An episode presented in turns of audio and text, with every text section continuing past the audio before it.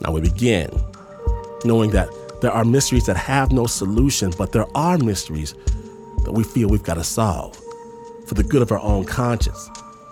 Take, for example, the mystery behind the Vukovar massacre.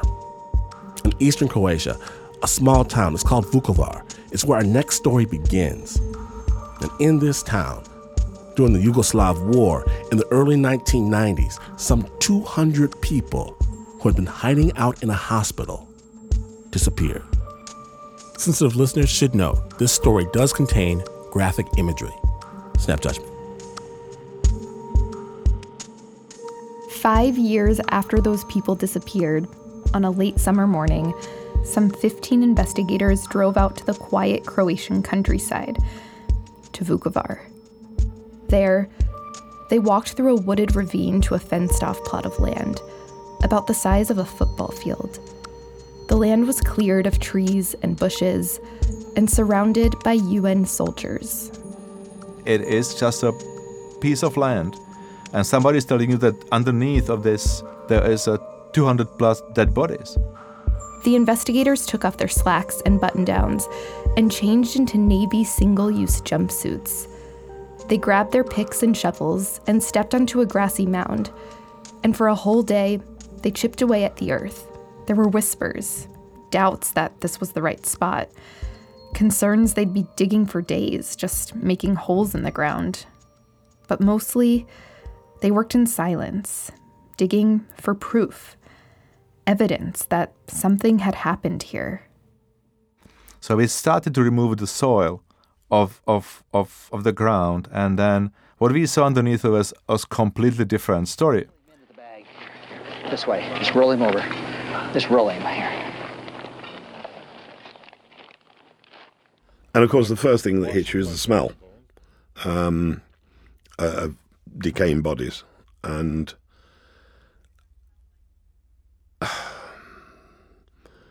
if I could explain it, I wouldn't to you because it's something you don't need to know. It's it's a sweet. It's it's it's. Uh, it's very difficult to, to explain that. It's like a sweet, very unpleasant smell of decomposition that gets under your skin. It gets in your clothes. You can't wash it. When we when we found the first body, I remember that you know it was a fully skeletonized body. There was a you see a skull, and the hands and the legs. When we exposed the grave, millions of flies came on us. Flies everywhere. Remember, there was there was over two hundred bodies in this grave. They have to clean them off. They have to look for bullet holes. They have to look for uh, knife marks, whatever it was that would help them decide A, how they were killed, and B, their identity. The team looking for bodies in Vukovar came from all over the world. Kevin Curtis came from England, where he had been working as a cop. I didn't have a good idea of what was going to happen exactly because um, I'd never been in a war situation before. Vlad Dzuro's from the Czech Republic, where he was a cop too. The first time he heard about Vukovar, he was recovering from appendicitis, stuck in bed, when all he could do was watch TV. And on the screen, he mostly saw news about Vukovar. Then I saw on, on television the video footage of of destruction and through the ruins people were coming out and they were dragging their like a trolleys of their belongings. And uh, but but if you un- if you don't understand what is happening there you just need to know what is behind this. When Vlad got the call to join an investigation of war crimes in Vukovar, it was like a destiny we had a purpose. I was I wanted to be there because we wanted to find the truth about what happened to those people. Together, Vlad and Kevin tracked down leads across Europe. They went to Sweden, Norway, Germany, and of course, Croatia, door to door. They were writing down stories from refugees and gathering evidence that could lead them to some kind of justice. They wanted someone to answer for the Vukovar massacre the information, the evidence started to appear before our eyes. This is horrific. You know, you, you just can't you can't imagine being in that sort of position. One morning, Kevin interviewed a woman who had fled the violence in Croatia to Germany. Kevin brought juice and water to her small studio apartment. And they sat on chairs next to her bed, which was actually in the kitchen. They talked for six hours. When he returned the next evening to follow up, the woman had pushed the bed against the wall and squeezed a borrowed dining table into the narrow room. She set the table with seven sets of cups and dishes. And she said, I hope you don't mind, but I, have cooked some food for us. Um, but I also wanted to set it up for my husband and three sons that were killed. And it wasn't as if the, you know the, the whole house was littered with photographs and things of her family. It was just this one occasion. They would want to see that I was doing this, she said. With each witness testimony, Vlad and Kevin became more and more determined to find the people responsible for the Vukovar massacre and bring them before a court of law. We got to have closure for these people. We got to have justice for these people. And and it's our job to do it because if we don't do it nobody else will. But nobody wanted to arrest anybody. For many reasons, it was very difficult for anyone to actually be arrested for these crimes. Vlad and Kevin were working for an international tribunal, the ICTY, the International Tribunal for the Former Yugoslavia. So, in an odd twist, the governments of neither Serbia nor Croatia nor Bosnia Herzegovina were enthusiastic about a team of outsiders coming in and making arrests in any of these countries. Like, if two wrestlers in a match are both doping illegally, neither one of them wants a ref to come in and start drug testing. If they arrested the opposite side, if Croats arrested Serbs, they could be accused why they are arresting the Serbs and not the criminals on the Croatian side.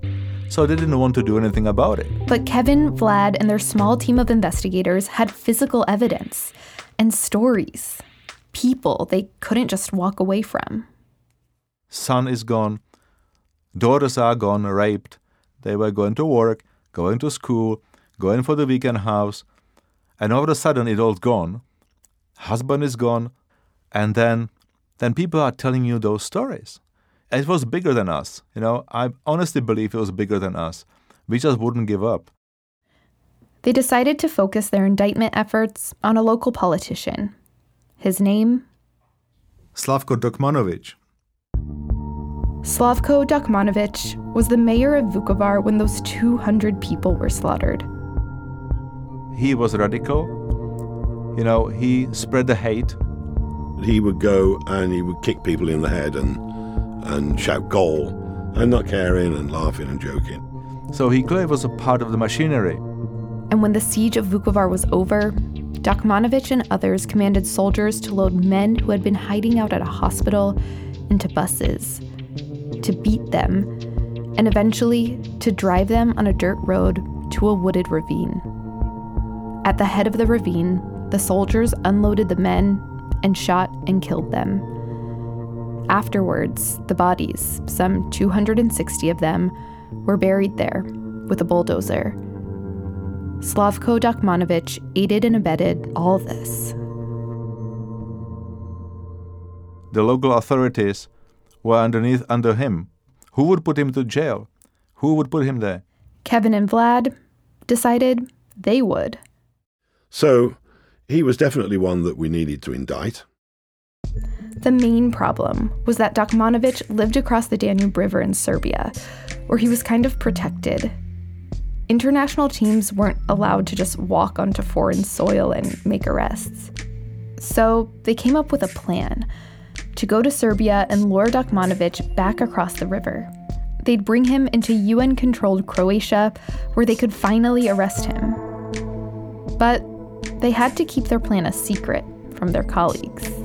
Even within the office of the prosecutor, nobody else knew about it. They called it Operation Little Flower.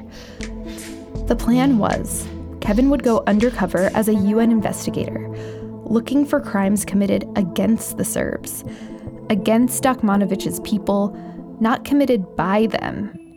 This way, he'd gain Dokmanovic's trust. Kevin is a smooth talker. You know, he know how to get people on board. He's very friendly. I was better at talking rubbish, if you like, um, and uh, if I if I needed to. and um, and he was the ideal person who, for going there and and and persuading Dokmanovic to come across. Kevin's job was to go to Dokmanovich's house and convince Dokmanovich to come back with him to a place Dokmanovich knew he ran the risk of getting arrested. Everybody thought we were crazy. Everybody thought everybody thought that it will not work. Kevin and Vlad were really nervous. If Serbs found out about the plan, they could be arrested as soon as they crossed the border. I mean, we risked being attacked. We risked being ambushed at his house. We know what we believed he'd been involved in, which was the murder of 260 people. Um, so, what's another one or two? Vlad and Kevin decided to split up. Vlad flew undercover into Serbia. He would be Kevin's lookout. And I drove there as a tourist uh, to Sombor, which is the place where Dokmanovic was uh, was living, and then I will pretend to be a tourist. Meanwhile, Kevin drove across the Serbian border to Dokmanovich's house in a UN car, a white 4x4 Toyota. We go across the Bogojevo Bridge. We don't know what's going to happen. Vlad sat down at a cafe, about 150 yards from Dokmanovich's house. He could see Kevin's white car when Kevin and his interpreter pulled up to Dokmanovich's front gate. Then the interpreter goes, ring the doorbell. Dokmanovic comes out, and he opens the gate. When he opened the gates, we went inside, and there's two huge Rottweilers in cages right in front of me. And they were going crazy when we came in. And, and actually, Dokmanovich smiled and uh, he said not to worry.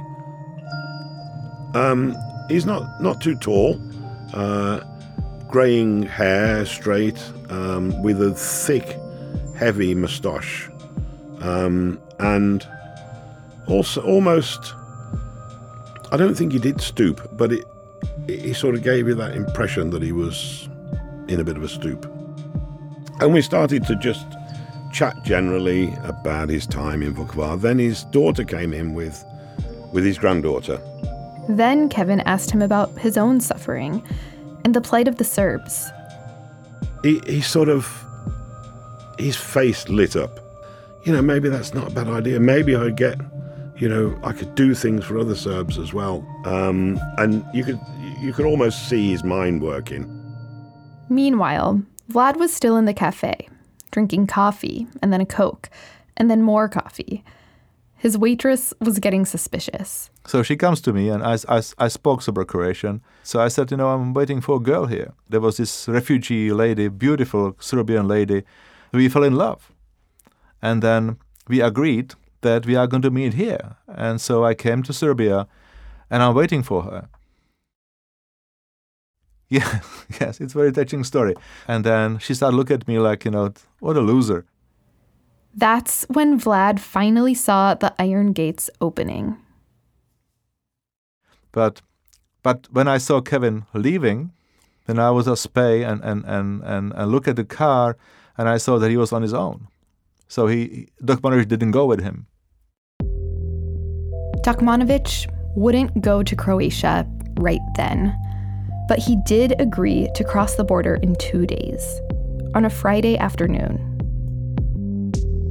Kevin says he ultimately convinced Dokmanovic to make the journey under the ruse that he could talk to a UN general about selling the property he'd left in Croatia. He would meet VIP escorts once he crossed the bridge over the Danube. And then, after the conversation with the general, Kevin would go with Dokmanovic back home.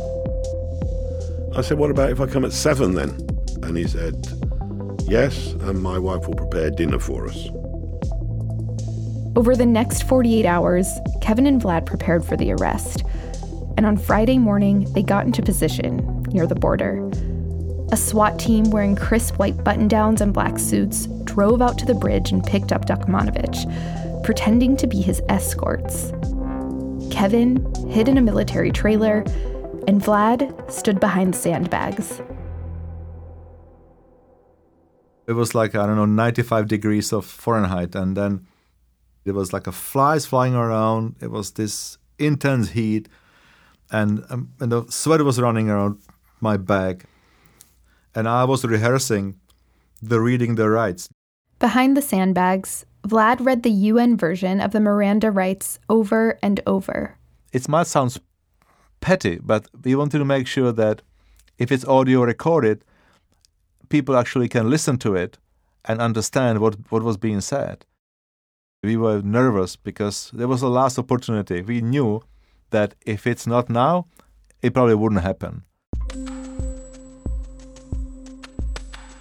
On the dot of three, we had a call from the Polish Special Forces that they'd picked him up and they were on his way, on their way with him. It was absolutely exciting. You know, it, it was we knew that we are, we are doing something that is critically important for all of our colleagues and for the justice. And nobody believed that it could be done. And we were that close. We were that close actually to to to pull it together. But there was still the arrest, and we still didn't know how it's going to end up. When the car pulled up to the border, another SWAT team blocked off the road, forced the convoy to stop, and pulled Dokmanovich out of the car. Dokmanovich was caught totally off guard. And my time came. So I, I went down and they handcuffed him. We decided to put the, the black hood over his head. So he was terrified. You saw it in him. He was terrified. He was confused. It was on his. You, you felt it from him. Terrified because everybody was sort of pointing the machine gun at him. And then this guy comes there and starts to speak in English to him and he doesn't, doesn't understand what that guy is saying until it's being translated to Serbian for him. And I start, you know, Mr. Dokmanovich, my name is Vladimir Dzuro. I'm an investigator from the Office of the Prosecutor of the International War Crimes Tribunal in The Hague. I remember that today. Gospodin Dokmanović, ja se zovem Vladimir Dzuro, ja sam istražitelj iz Ureda tužitelja Međunarodnog krivičnog suda za bivšu Jugoslaviju. You are charged with the grave breaches of the Geneva Conventions, crimes against humanity, and violations of the laws or customs of war for your role in the beatings and killings which occurred at Ovchara Farm near Vukovar on the 20th of November 1991. Do you understand? And then we put him in a car, in the same car that he was arrested, and then go to the airport. To fly him to The Hague and it all took about 10 minutes, but it was six months of hard work. The Learjet is a very small thing. He was sitting down. I went over to him. I stood in front and I grabbed hold of the top of the hood and just pulled it off him. He looked at me astonished and clearly recognized me and said in English, for the first time I'd heard him speak English, um, my wife has dinner for you.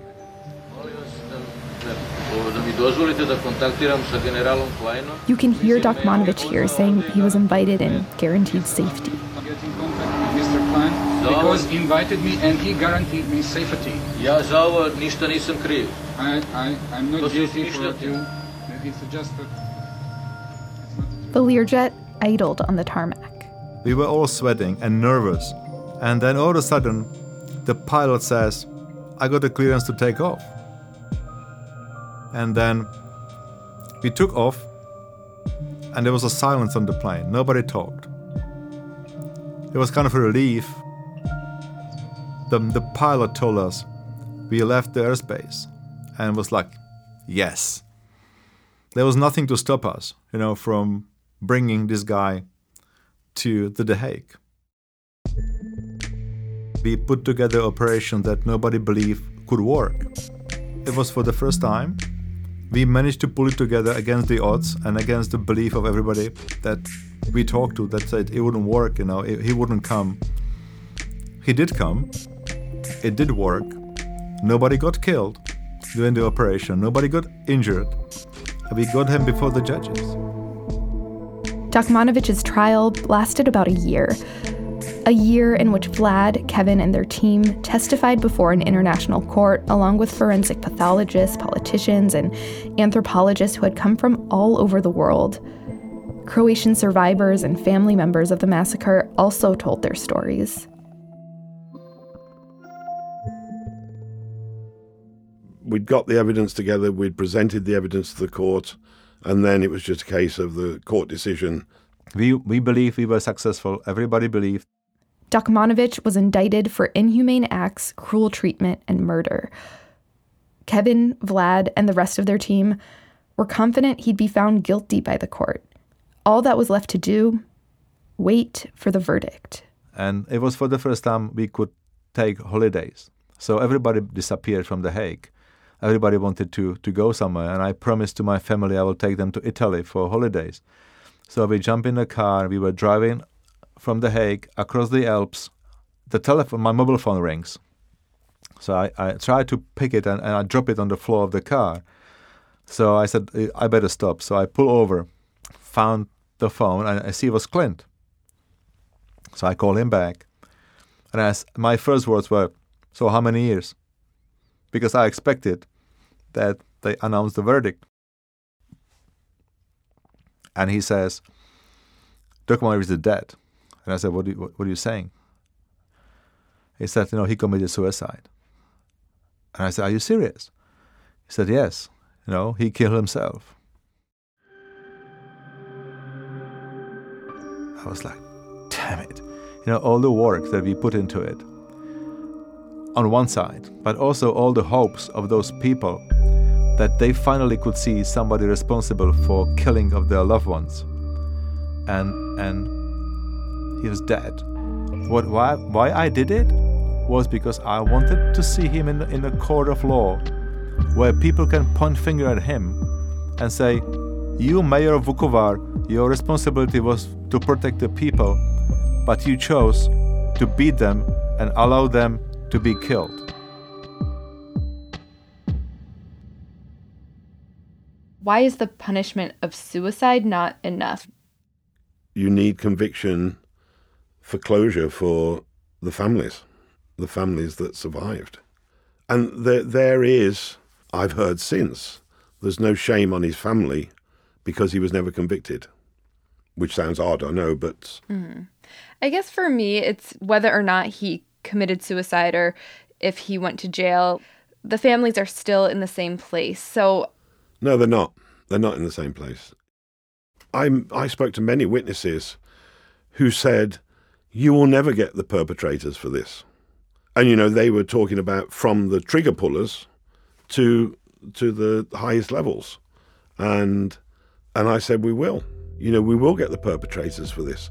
And you've only got to think about if somebody did something horrible to a member of your family, what do you want? Do you want them dead or do you want them convicted of something?